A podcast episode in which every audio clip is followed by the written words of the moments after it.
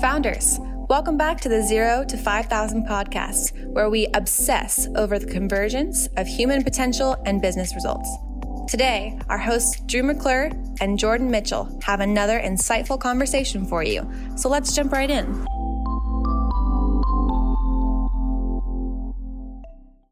Okay, founders, welcome back to the podcast. Today, I'm sitting down with the CEO and executive creative director of Trigger, the XR agency, Jason Yim. Jason is no stranger to the modern explosion of artificial reality experiences into our world. And in many ways, he and his team are responsible for its recent success. After building up a reputation as a robust digital marketing firm, Jason's company Trigger went on to work on massive film IPs like Spider Man. When they made a web ba- webcam based AR experience for the marketing of District 9, Jason became excited about the future of the medium. Now, Trigger is a market leader for AR experiences, regularly working with some of the most recognizable companies in the world, like Lego and Disney. With the future of AR looking particularly positive as the entertainment industry comes to terms with the pandemic, Trigger seems poised for even more success. Trigger is growing like crazy, and we are excited to interview Jason today. So let's get right to it. Jason, thank you for being here today, buddy. Hey, Drew. So glad to be here. Thanks for having me. Yeah. Well, man, I told you before we got going, I'm I'm really excited about learning more about your business, learning more about the world you're in, uh, especially because it's so innovative and creative. But I'd love to just start with how we how we got here in the first place. What was the kind of origin story of Trigger? Sure. Um, so I I actually was born in Singapore, grew up in Hong Kong, immigrated to uh, California, northern like Bay Area for high school, came down to UCLA um, haven't left LA since. Wow. stuck down here. Um, still eating at the same places. Um, but uh, uh, right out of school, started a company with some friends in, in our apartment. That was kind of a, uh, we were still early in the web days back then. So we were doing uh, mostly websites. Um, it was called uh, Epic Communication Design Incorporated. It was a terrible name. Um, uh, and uh, within a year, we uh, got investment from Hans Zimmer and his business partner. So Hans, the uh, famous music composer. Yeah. Uh, we moved on to their kind of. They were building a campus in Santa Monica, um, and started to do a lot of film marketing work. But um, I did that deal when I was super young, like you know, 23 or something like that, and then um, uh, it wasn't the the the best deal ever. You know, like uh, yeah, in hindsight, you know, um, uh, especially when you're starting out young and it's your first thing. It's you know you just have no idea. But it's like the young it's like the young musician who takes his first uh, record yeah. contract, right? Yeah, you're just excited to have someone interested in working with you and then providing funding and stuff like that. So, mm. uh, so to all all the young founders out there, you know. Um, uh, just be very careful about that first deal. Yeah. How did that even how did that even happen? Like how did you even get the interest of Hans and if you, I'm just curious yeah. how that part even happened. It was actually I mean so it's so funny the things that that opportunities come up that turn into you know uh, bigger things that you'd never expect but um, we we did a their website uh, the uh, uh, they were his Hans's uh, company website okay uh, but for us to do that, um, they found us, I believe, from some entertainment work that we were already doing. Uh, we were doing some stuff for Fox, um, like screensavers and maybe a one or two movie sites. Uh, and the crazy thing is like the how we got those projects was um, through a UCLA collect connection. Um, we had a, a, a, a kind of mar- marketing consulting guy uh, who had done a deal with Fox. Um, but the Fox deal went south. Okay. So uh, he owed content to Fox, but Fox had no money to pay for the stuff. So he came to us because we were small and hungry. And he said, Hey, do you want to do these two screensavers for one was a down periscope or something like that? Like a, oh, yes. Yeah, tiny movie, right? Yeah, I um, saw that um, movie. and uh, so we we did this whole uh, you know, we properly scoped it out. We're going to do all this 3D stuff, and we came up with the price. And we went to him and said, you know, uh, yeah, it's about ten thousand dollars for these two screensavers, and he said two hundred and fifty bucks. And we're like, what? No, no, no. You can see all this work. We're gonna put in all these hours, blah blah blah. And I, also shows how bad I was as a negotiator when, when I was young. Yeah, but yeah. basically, he just kept saying no, and at the end, we're like, oh, we want to do a movie thing. So we're like, okay, fine, we'll do it for 250 bucks. So we knew we were totally getting shafted, but we put like so much effort into these small first projects that we did, um, and it actually really kind of made our name. So Fox started working with with us directly after that. Um, and we started creating a lot of content for them, and then from from Fox to other film studios, and then from that kind of reputation, we got to uh, Hans Zimmer and, and, and his team. So wow, it all, came, it all started with this. Uh, yeah, the two hundred and fifty dollar screensaver. So wow, that's so cool. Okay, so where does the where does the company story go from there? So then, because of uh, you know, I was kind of frustrated with my uh, initial deal for for quite a long time. I eventually left and started Trigger. Uh, and trigger, the name trigger comes from I should have pulled the trigger a long time ago. Yes. Which which is fun, but it also worked really well in terms of marketing. You know, like um, uh, pushing someone to uh, you know to to react in some way, to you know to engage in your content or to um, uh, buy your product. Uh, and it actually the name has worked out really well on, on the AR side. So, um, anyways, with, with Trigger, um, we started uh, again, in film marketing, we built up a Shanghai studio um, quite early on. Uh, we had up to like 45 people in Shanghai that were 2D illustrators, 3D guys, game designers. Wow. We are doing a lot of um, advert gaming for the studios uh, and doing some early, um, you know, we're first agency to create a iPad app uh, for the film studios and stuff. Um, so quite early on, on the on the smartphone side too. Um, but through entertainment is how we kind of came across AR very early on. So, uh, as you said in your intro, um, the great thing about the entertainment companies is that uh, you need to like the innovation cycle is so fast because there's new movies every single weekend. Mm. So you're always trying to like do something different from what you did the last time. Um, so you're always looking for new tech that can apply. So we we saw what you could do in, with AR with the webcam. It was still a bit clunky back then. You had to print out a marker, it's called a glyph, hold it up in front of your webcam, and it's like this mirrored experience. Like, you know, it would show on this piece of paper. Um, oh wow! Uh, but through the webcam. I'd um, never heard. I didn't know you could do artificial reality through the webcam. Yeah, augmented reality. Uh, reality. Augmented reality. Okay. So it was a. Uh, um, so that was very very early on, but we're um, we believed in it right then and there, and we had done so much 3D stuff because of our kind of online games. We already had a, a pipeline um, for AR content uh, as the technology kind of improved. So um, that that was another kind of like lucky positioning thing for us, I think. Uh, the studios were already coming to us for um, original kind of content, you know, uh, uh original storytelling, you know, taking their characters, trusting us to create small versions of them to for for games online but all that workflow and, and, and process could be applied to ar hmm yeah.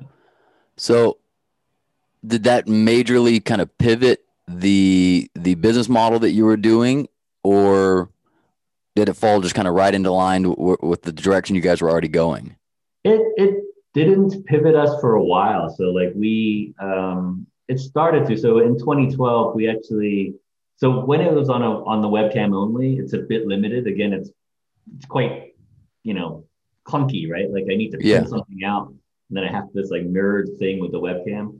Um, but as soon as it started to work on the phone, that's when uh, that's when it was like an evolutionary leap. So the leader back then, like right now, you can do it on your iPhone and Android. Both Google and Apple have their own kind of AR tech built in, into their OS. Uh, but before that, um, there was one player in the market, and that was Vuforia, uh, which was a Qualcomm company. So we actually met them at um, GDC, uh, the, the Game Developers Conference in San Francisco. They were still in R&D. The CEO was kind of a, you know, making a presentation to a small room.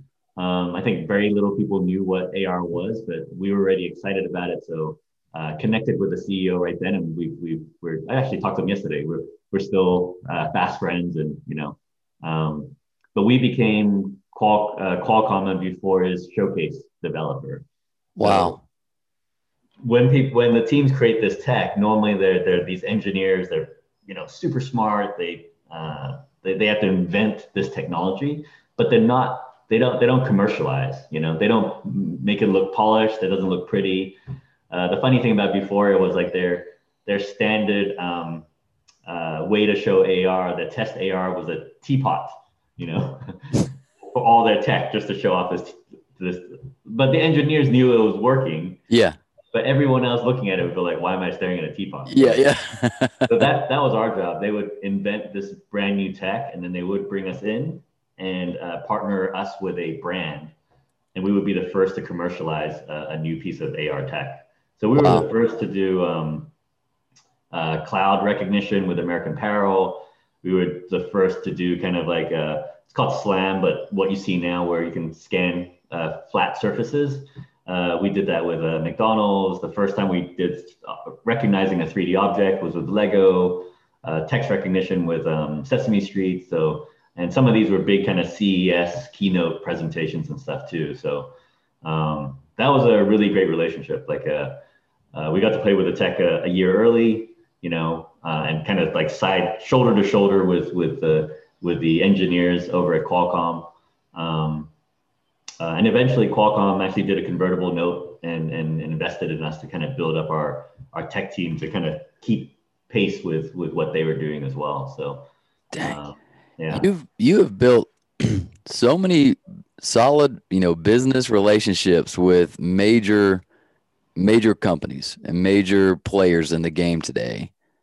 What do you attribute that to?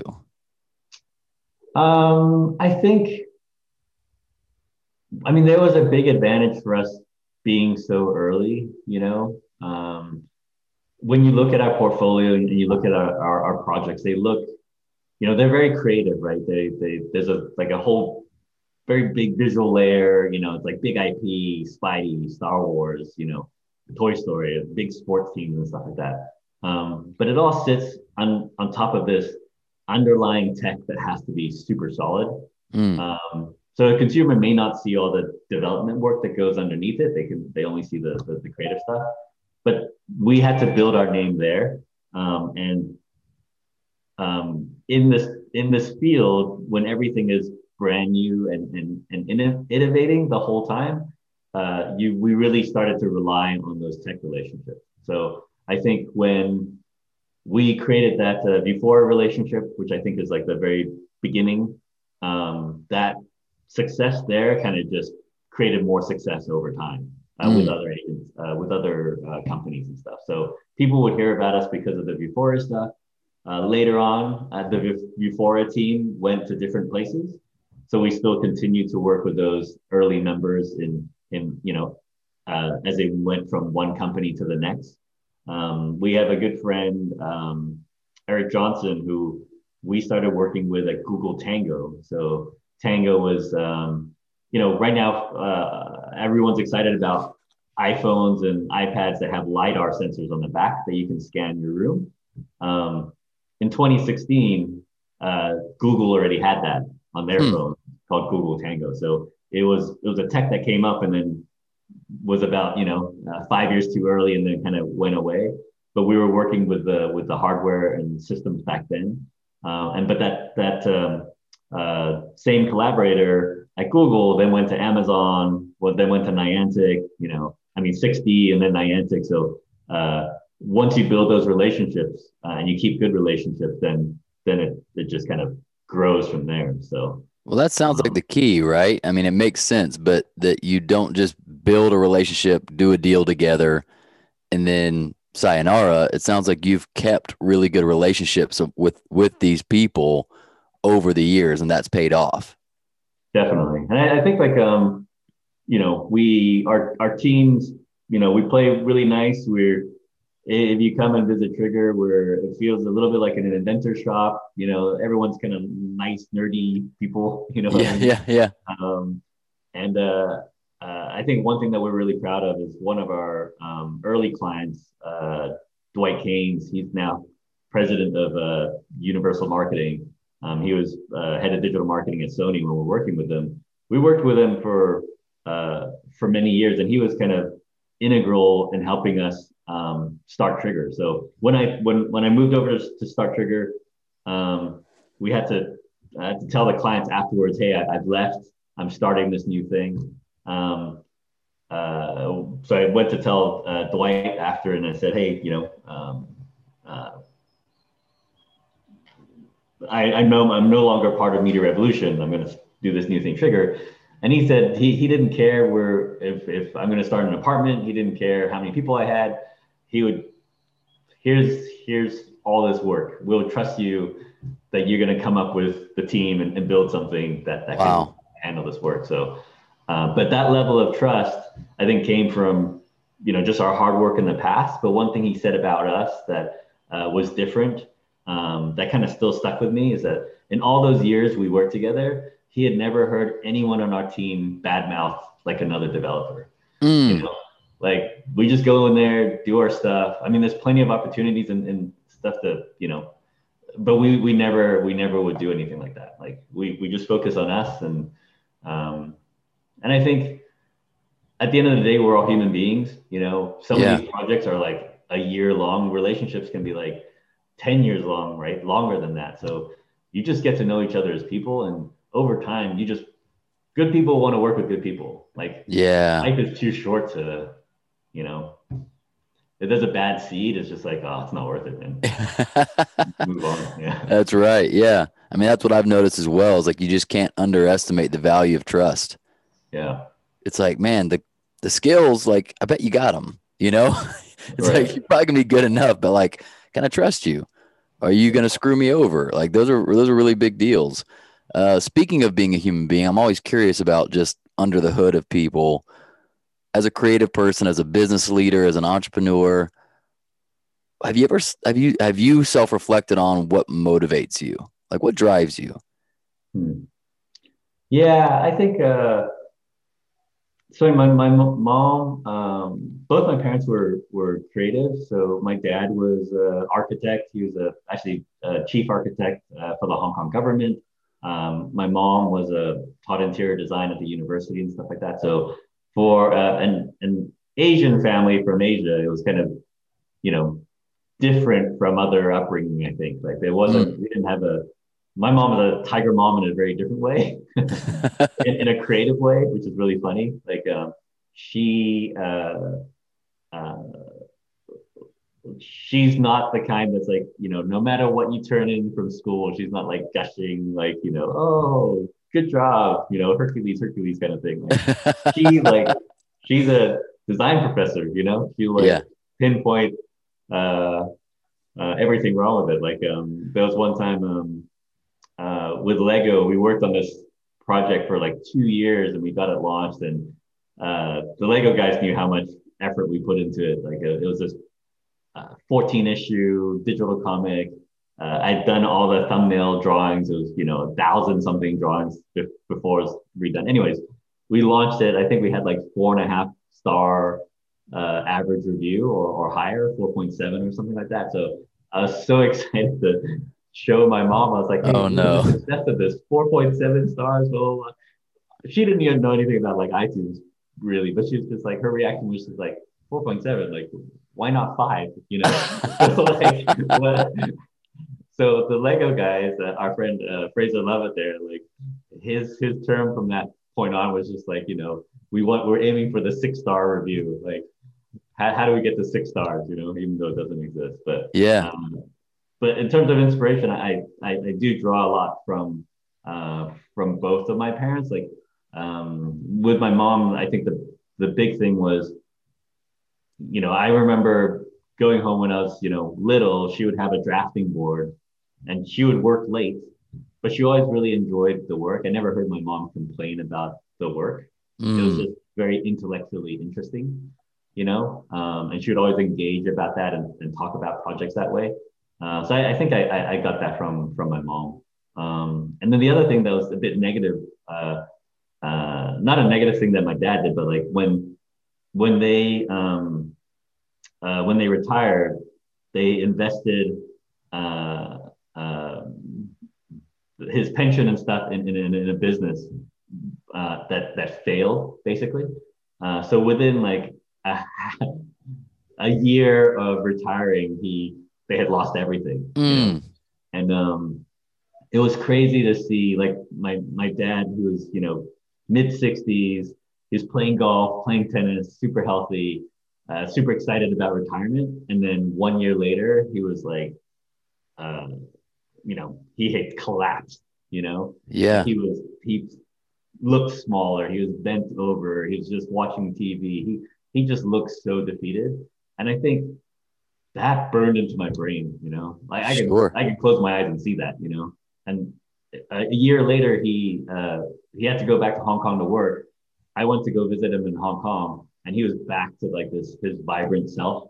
Again. You know, standing tall. And I think that that kind of work ethic, like that's you know that's like viscerally kind of burned into my brain. You know, you you just gotta uh, uh, you just gotta push. You just gotta keep working. You gotta you know that that's part of part of your identity. You know. Yeah. Yeah, it's interesting. So you have this drive, this hard work, this this re- realization that you're going to have to really grind to to get what you want in this life. But mixed with that kind of blue collar mentality is sounds like is a real curiosity that mm-hmm. there's like almost an artistic like I'm, I'm grinding, but at the end of the day, it sounds like you're lit up by yeah things that that are curious to you and innovation and ideas and progress is that true oh very true and i think that's why we we got so excited on the ar side like that's uh, in 2016 we pivoted 100% uh, to towards uh, augmented reality uh, is the fact that like every single every day is a new day you know every week there's a new piece of tech and a new partner, a new, a brand new problem to solve. It's not like, um, you know, a banner ad or something where you do the same thing. You, like we are literally inventing new experiences. You know, when we put wow. two pieces of tech together, no one in the history of Earth has ever tried this before. Yeah, you know? that that's a really cool feeling, and and, and it's a I think a rare opportunity. You know. Yeah, is that what like uh, yeah like can you think of a time recently that something has lit you up? And what was it? Was it the solving of a problem? Was it the experimentation that lights you up? Was it the brainstorming? Like when yeah. when you get really excited, almost like a kid again, what is it? There was um, uh, a recent launch for us for us as a AR Pro Interactive for Verizon. Um, it's uh, on iTunes and, and uh, Android as well. But it's um, it's basically all these top athletes uh, teaching you their special move in in full 360. So it's done with a process called called volumetric capture. We can bring in an athlete. They're they're inside a, a green screen stage with 106 cameras all around. Oh, I think I've seen things like that. Yes. So you're actually it's like a 3D video. You're capturing them from every single angle. So when you place them in AR, you can place them. Um, you know, we have Ray Allen teaching you a three pointer. Like you can place him on a basketball court, life size, and he'll show you how to shoot the three pointer. You, you could be right next to him. You can stand far away. You can see what the perspective looks like looking over his shoulder. Is this or, with, you know, would this be with like virtual reality goggles on or no, just is it, what? Yeah. So with AR, like you can, you can basically place objects into your, into your real world. They'll, they'll stick to the ground stick to that perspective and you can move uh, around them. So, uh, and on this wow. project, it was, um, you know, we've shot, I think, 15 different athletes. You know, there's Megan Rapinoe teaching you her free kick. There's uh, Tony Finau showing you how to, you know, drive a golf ball. We have Justin Herbert, you know, teaching you how to throw a pass. Like, wow, um, super big names. But the that project, like, you know, there was a genesis of it that was on a napkin sketch, you know, um, like, hey, can we use this technology to, to teach a move? You know, will people learn something better if it's if it's instead of watching it on a 2D 2D video, you know, or reading a book or listening, you know, uh, to something like if if the person was in my space, do I do I learn differently? Do I learn uh, is it more effective and stuff or, or, or more entertaining? So um, uh, we took that kernel of, of an idea to a few people and it, it didn't quite stick. And then we took it to um, uh, Nico Charles at Verizon. And we just started riffing. He got super excited. We kind of started riffing on that idea. And he came back and, and was like, uh, hey, instead of just, because we are talking about it, doing it for the NBA, instead of just, you know, this one move, one, you know, basketball, why don't we just do a, a whole series? Let's just pick big name athletes from every single sport and, and wow. teach you their, their moves. And like, like the hair on the back of my neck stood up, you know, we're like, oh my God, that is, that is so cool as, a, as an idea. You could, you could visualize it right then and there. Yeah. Um, and it went from that napkin sketch to uh, a proof of concept that was then taken to the all-star game to kind of prove out with some consumers. And then from there went to like a full commercialization with, uh, uh, with Verizon. Um, and now it's like a, in its second year of uh, of launch. So, dang, that whole journey was super fun. Yeah. yeah so the journey from taking an idea and turning it into a reality. That's what yeah. it sounds like. Is that whole process of like, oh, that's a cool idea, and then actually figuring out how to make that a reality, right?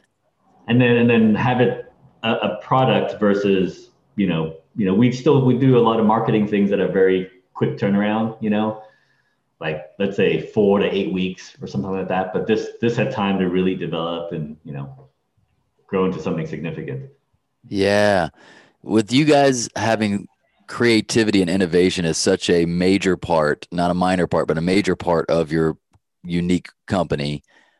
Do you have any processes, any like philosophy around creativity or innovation that you guys find particularly helpful uh, for your company or for you personally? Yes. Um, so actually, the biggest inspiration for us uh, for our creative and innovation process actually comes from Lego. So mm.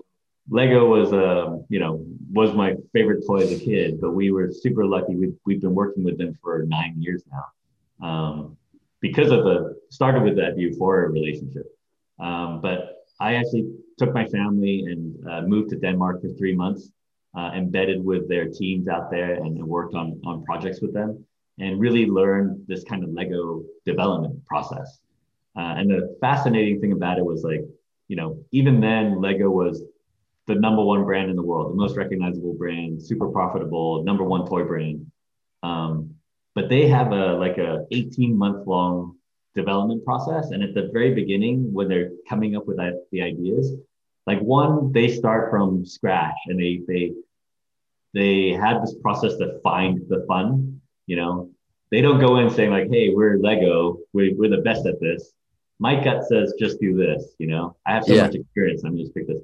They they put the work into it every single time to like try out every single variation, test everything with kids. You know, come back with real data if something is working or not. Mm. Um, and to see that discipline in a company that is is number one, you know, and yeah. not taking any shortcuts was was amazing. You know, it was really cool to see it internally.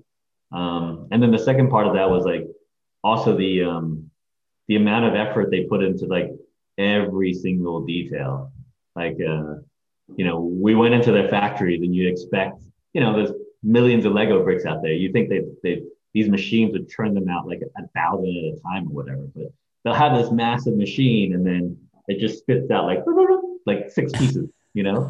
but it's like what the like yeah the amount of like engineering to make that like you know uh, the the clutch power to keep them together and you know the the perfection that each one has to be made would would even uh, relate to the, the the team members that were designing the stickers. You know, I can yeah. see another toy company.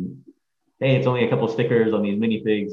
You have you have two days to get this done. You know, but at Lego, that would be that would be a much longer process where they have time to like iterate and kind of fine tune and improve and so that everything on that product is as good as it possibly can be. Uh, so we we kind of uh, and then and they go through this, you know, from concept to prototyping to testing to full development. So we we learned a lot, uh, kind of working with them and kind of following, you know, following that uh, that that process. That's awesome.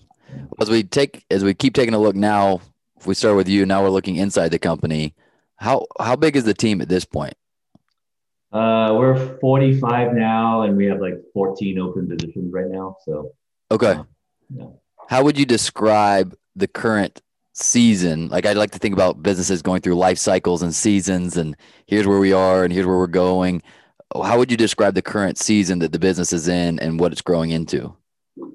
It's it's pretty amazing right now. It's um I feel like we've been waiting for this season for a long time.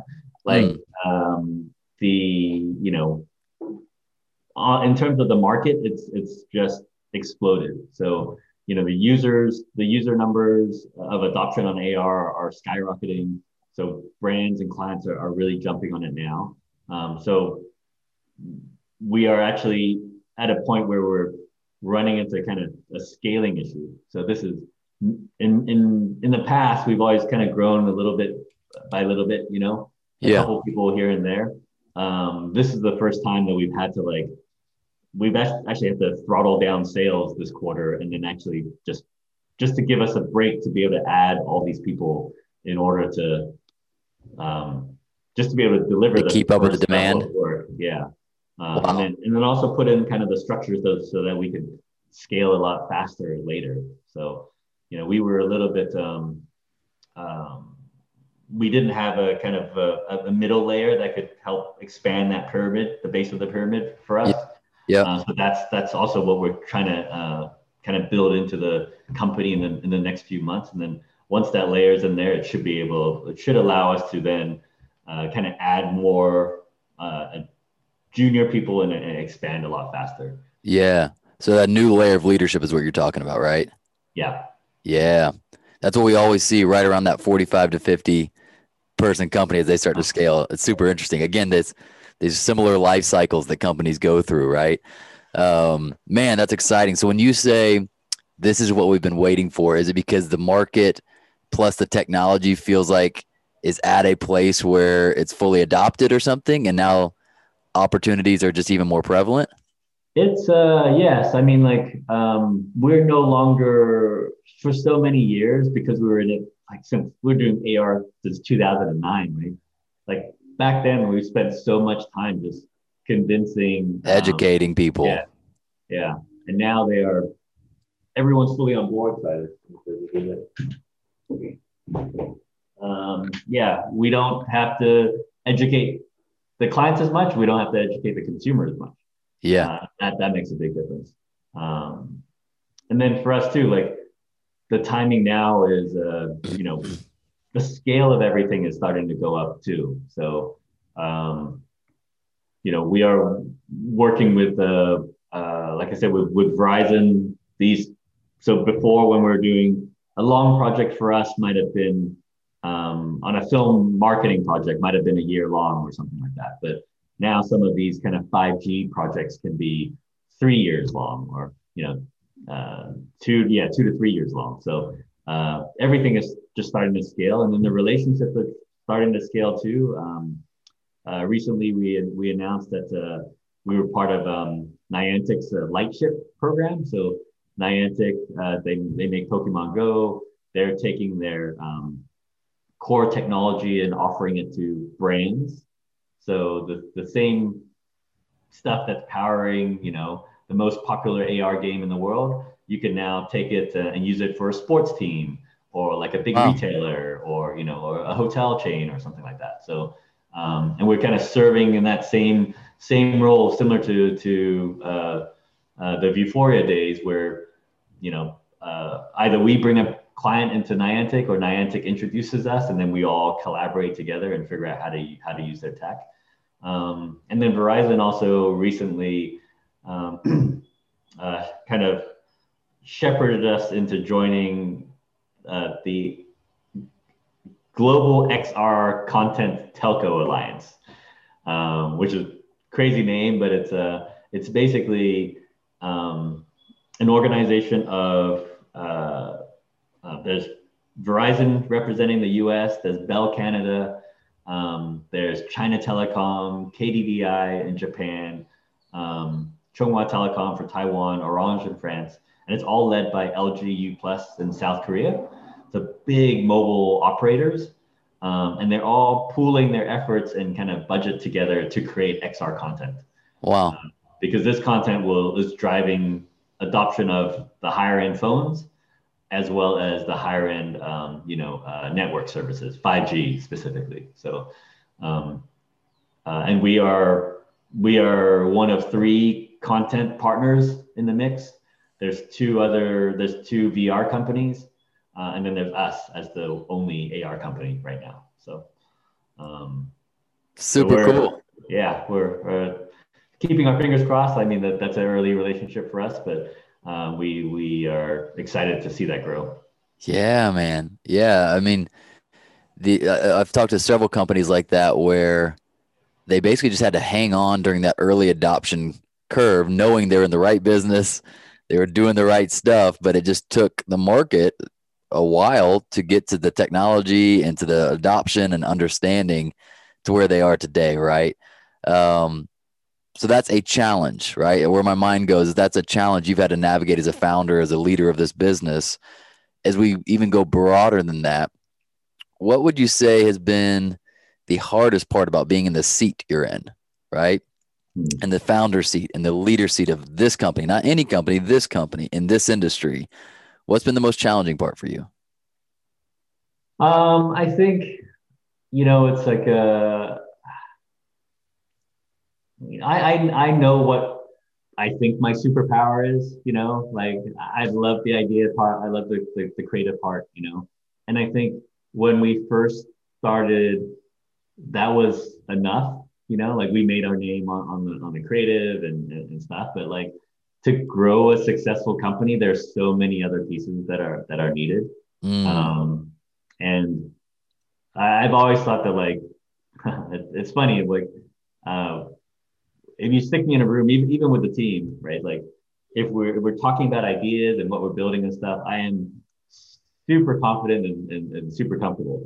Like, but then in, in, our leadership meetings, if we're talking about how to run the company and business decisions and stuff, even though I've been doing it for so long, yeah, I, I don't, I, I feel nervous about it, you know, like, right. like I, I, I, still feel a bit like I, I'm faking it till I make it. Of course. You know, on that side. Yes. So, um, so that that's something that like I wonder, oh man, should I have gone to like MBA school? Should I have like you know uh, done that kind of stuff? But um, but I think the realization is like that that path to success is you know is so so windy. You know, oh yeah, really hard to anticipate like what you need at each stage. And, yep. and this idea of like you know the AR stuff is a perfect example. Like the the preparation and the opportunity were two different points in time, you know, like we did like 10 years of preparation and then the opportunities coming up now and we're yeah. going to take full advantage of it. But you know, it, you, you could not have kind of mapped that out on purpose. So sure. Oh yeah. And I always like to tell people like you, you have been the leader that this company needed. How do I know? Because we're still here. right. It's like yeah. you, you led them here. And, yeah. and I, that, that's why I asked that because everybody has a unique side to their seat where they're naturally talented here, but they feel really challenged here. And we all experience that imposter syndrome, right?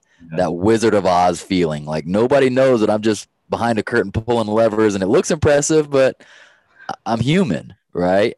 Mm-hmm. Um, and that's been a lot of what I've seen, especially the data says the more successful you are, the higher percentage of people feel uh, the imposter syndrome. Isn't that interesting? Oh, that's crazy. Like wow. you would you would think the more successful you get, the more that would go away. But it's actually the, kind of the opposite. The more lucky or the, the more successful you get, you're like, I, I really don't know how I got in this room. I, I, I really don't know. You know what I mean? And right. so, and then people start celebrating you even more and, and almost making you out to be a mythical creature. And the more that kind of stokes in you, like I guys, I'm just human, like, you know? Um, so especially with you, with the amount of cool stuff you've done and the amount of companies that have put their trust in you and the amount of people now that 45 people are looking to you for direction, it's actually going to elevate that feeling of, do I really know what I'm doing? Right. I, I, hope no, no, none of our team's going to listen to this podcast. but why? No, no, that's no, the, yeah. that's the part though, is like when everybody feels it and you stop playing the game Yeah. Like when you stop playing the the Wizard of Oz game, that might. So by the way, it's one of my favorite scenes in any story, is the exposing of the Wizard of Oz. Right. Because in that moment, when he walks out, he realizes that he actually had what they needed, and it mm-hmm. wasn't supernatural. It, he didn't need to be supernatural. His solutions didn't need to be supernatural he just as himself had the solution. Like, actually, I got a I got a balloon that could take you home, Dorothy. Right? right. And Tin Man, you actually don't need this. You just needed this. And it's like this really cool moment of like you are enough. Right. And, and it happens in these exposing moments of like, man, I'm human. Yeah. And as your people see that, they trust you more. You know, they feel more connected. Anyways, I'm sorry. I'm taking I'm taking this into a coaching direction. No, but like I, I think for us, like we we I'm lucky that we have built at least a, you know, we, we do have a, a, a department leadership layer that's really strong and, and everyone is, you know, I, th- I think a, a early thing I realized was like, Hey, I'm, I'm really good at some stuff, but I'm really bad at other stuff. That's right. Everyone is really, the, the people that we found are really good at what they do and they are not, they are, they're very different from who I am too yeah. it's not like replicating your personality across the company. It's like playing to uh, uh, everyone's different strengths. But, you know, I think one thing um, Danny Parks, our head of tech, um, you know, said about us was just that uh, we we may not make the right decision the first time around, you know. Yeah. But we will uh, we will always push for that. We'll always we can change and we can correct and we can realize our mistakes and and then make the right decision uh, a little later on. Yeah. Uh, but there's no politics. There's no, you know, there's no pride that anyone's holding on to. Like mm. once we realize we've made a mistake, we own up to our mistakes, and then we can, you know, um, try to point in the right direction after that. That's super cool. I love that. Well, man, this has been fascinating. I want to honor your time today. I know you've got a lot on your plate. So I want to get into our lightning round questions. So we have five questions that we've designed uh, just to get to know the founder a little bit better. So we'll start with question number one. If you could ingrain one message into your entire organization, what would that message be? I mean, just keep pushing. You know, like I, I feel like um, uh, it always feels like it's just over the hill, and I think like that attitude, you know, gets uh, you know, pushes the product better, pushes the company further, uh, but then also gets us into new opportunities because of that. You know, yeah. Uh, as soon as we kind of start to rest and relax and not want to go over the hill, then we don't. Then we don't see what's on the other side, and we yeah. miss out on all that uh, greenfield opportunity. So, super cool. I love that. All right, number two. What is the single best advice you've ever gotten about growing your business? And also, what was the worst? single single best advice was a uh, um, I think um, uh, actually a friend and advisor Brian Biniak like he helped us we were actually looking to invest in uh, to to find investors for to start a new co um, so we kind of created this business plan that involved Trigger and assets of Trigger and knowledge of Trigger into this in, into this new co business plan um, it didn't work out. We, did, we didn't get the funding for it, but it made us look at Trigger in a complete different way. You know, before we, we had only looked at it from, we do really the work that we do, you know, um, like basically this treadmill of like, just do good work, do good work, do, do good work. And instead mm. of looking at the company as like kind of chunks of value, you know, like how, and I wish I learned this a lot sooner, but how instead of only focusing on doing good work, how do I add value to the company over time? Wow. I love that. What about the worst advice?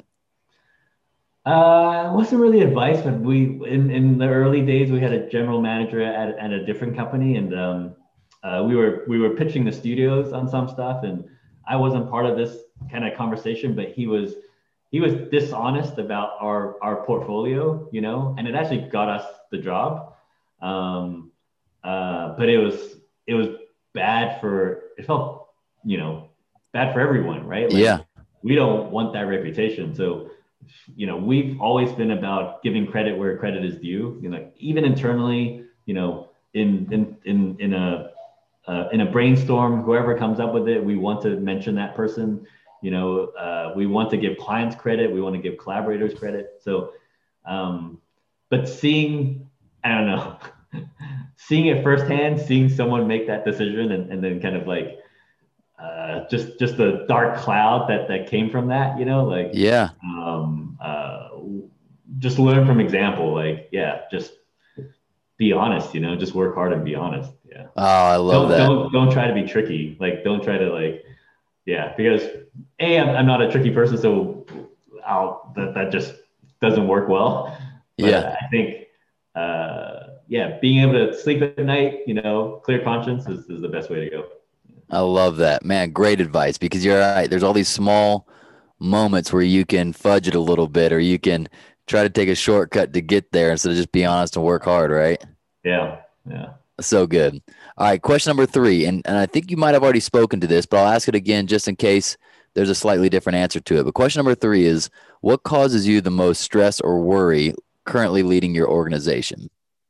Right now, it's scaling. You know, like it's um, you know, I think we've proven that we can do what we do well. We can make a good good product. Um, now the question is, hey, can we can we do twice as much of it or three times as much of it? And yeah, that's that's a whole different different game, different problem set for us. Yeah, I love that. Okay, question number four: What is your BHAG, your big, hairy, audacious goal? uh, I mean, I,